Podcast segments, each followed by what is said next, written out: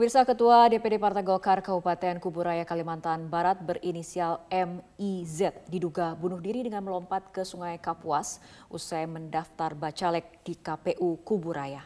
Kapolres Kuburaya AKBP Arif Hidayat mengatakan awalnya MIZ yang menjabat sebagai PLT Ketua DPD Partai Golkar Kabupaten Kuburaya tengah melakukan pendaftaran bacalek di KPU Kuburaya. Namun korban kemudian meminta izin keluar bersama istrinya. Di tengah jalan, korban tiba-tiba mengarahkan mobil ke arah sungai Kapuas seperti hendak menceburkan diri. Istrinya yang ikut berada di dalam mobil kemudian menarik rem tangan sehingga mobil terhenti. Namun korban langsung keluar dari mobil dan melompat ke sungai Kapuas. Belum diketahui apa motif aksi bunuh diri ini. Hingga kini proses pencarian masih terus dilakukan tim gabungan SAR, Polairut, dan Polres Kubur Raya.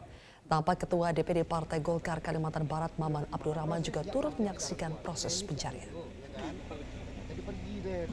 Informasi bahwa yang bersangkutan eh, dari istrinya ini yang diajak keluar ternyata menuju ke daerah Kuala Dua untuk eh, melakukan upaya eh, bunuh diri sehingga dari informasi itu kami dari Polres Kuburaya dan Polsek dan juga di backup oleh Pol Air Polda dan juga Basarnas langsung bergerak cepat untuk melakukan pencarian.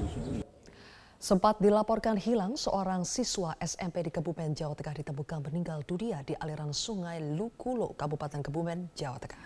Sebelum ditemukan, remaja tersebut sempat meninggalkan rumah dan menulis surat untuk keluarganya. Seperti inilah video amatir warga saat penemuan mayat seorang siswa SMP di aliran Sungai Lukulo, Kebumen, Jawa Tengah.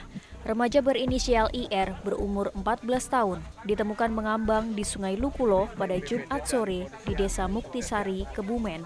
Saat ditemukan, kondisi korban sulit dikenali. Namun saat polisi menghubungi keluarga korban yang sempat melaporkan kehilangan beberapa waktu lalu, jenazah IR dengan mudah dikenali dari pakaian yang dikenakan. Remaja asal desa Podoluhur ini sempat dilaporkan hilang oleh keluarganya dan meninggalkan surat wasiat untuk neneknya. Surat ini berisi permintaan maaf dan meminta doa. Awalnya memang dia ya, pergi hanya meninggalkan surat ya meninggalkan surat diruatnya di tempat neneknya. Ya kebetulan waktu itu kan orang tua kan belum tahu. Nah setelah pergi ya suratnya baru dikeluarkan ke orang tuanya. Itu kira-kira pergi dari rumah jam 8 lah. Malam. Iya jam jam 8 malam. Terus dia pergi tanpa pamit. Dia hanya meninggalkan surat yang isinya itu saya titipkan apa uang ya sama minta maaf. Di rumah ya tinggal sama bapak dan ibunya dan kakaknya. Terus dia tinggal anak-anak dari nomor dua dari dua bersaudara hmm. kehariannya anaknya ya ya rajin sopan sama teman-temannya nggak pernah ada masalah. Dia murah senyum.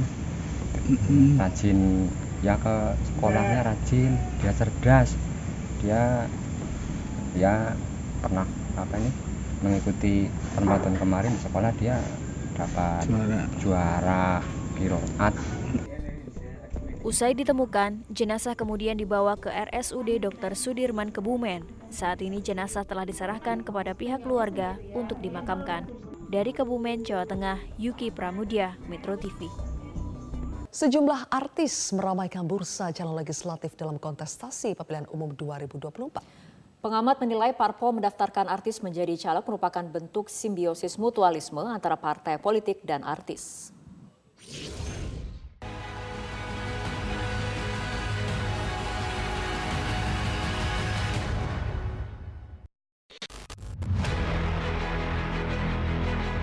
Partai politik ramai-ramai mendaftarkan calon legislatif atau caleg berlatar belakang artis ke KPU untuk turut berkontestasi dalam pemilu 2024 mendatang.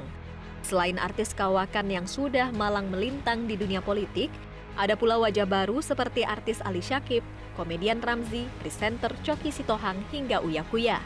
Lantas, bagaimana peluang para caleg artis ini dalam kontestasi pemilu 2024 mendatang?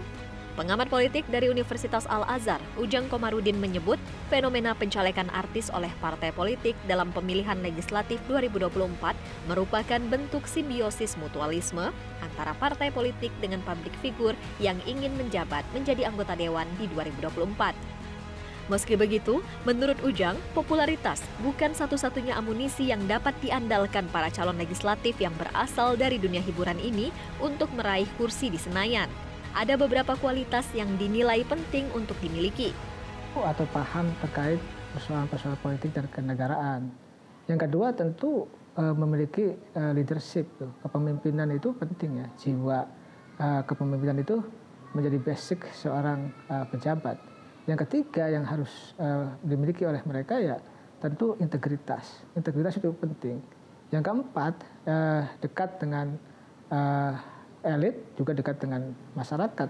Yang kelima saya melihatnya ya kriterianya adalah yang memiliki ya visi, uh, memiliki uh, misi dan itu penting. Jadi ada standar uh, apa kira-kira apa yang harus dikerjakan oleh para artis tersebut. Salah satu artis penyanyi bakal calon legislatif dari Partai Nasdem adalah Reza Artamevia yang akan maju di daerah pemilihan Banten 3. Penyanyi yang mempunyai suara khas ini akan ikut berperan aktif dan membantu masyarakat, khususnya kaum wanita. Ini mungkin itu keinginan dari kecil, ke, uh, empati saya yang dari kecil tuh kalau ngelihat orang-orang orang-orang kecil, orang-orang yang susah lah gitu ya. Ini gimana ya supaya bisa membantu mereka kayak begitu. Jadi um, memang saya pengen bisa berguna. I wanna do something for lots of people gitu. Not only singing, udah nyanyi memang untuk orang banyak juga tapi saya pengen bisa lebih bermanfaat lagi. Mungkin sudah saatnya memang I think it's about the time insya Allah gitu Bismillah. Satu yang pasti insya Allah amanah gitu ya. Uh, dua itu adalah saya ingin benar-benar bisa uh, mensejahterakan ikut turut memperjuangkan kesejahteraan masyarakat khususnya di bidang ekonomi terus uh, hukum dan juga ketidakadilan yang terjadi yang masih banyak terjadi kayak gitu, terutama di bidang hukum lah, eh, ekonomi dan hukum. Ketua DPP Nasdem, Willy Aditya mengungkapkan, artis yang diusung bukanlah orang baru yang menjadi kader Nasdem. Saat menjadi kader, mereka dibekali pendidikan lewat sekolah politik serta mengikuti aktivitas kepartaian. Tim Liputan, Metro TV. Ketua Umum Partai Demokrat Agus Harimurti Yudhoyono berharap di tengah tahun politik ini pemerintah tetap fokus pada isu-isu kebangsaan. AHY khawatir jika isu-isu kebangsaan dikesampingkan karena urusan politik praktis, masyarakat akan dirugikan. Ya, sebetulnya setiap warga negara, ya termasuk presiden adalah warga negara, memiliki hak ya untuk uh, memilih atau preferensinya seperti apa. Saya tidak ingin berkomentar terlalu jauh ya.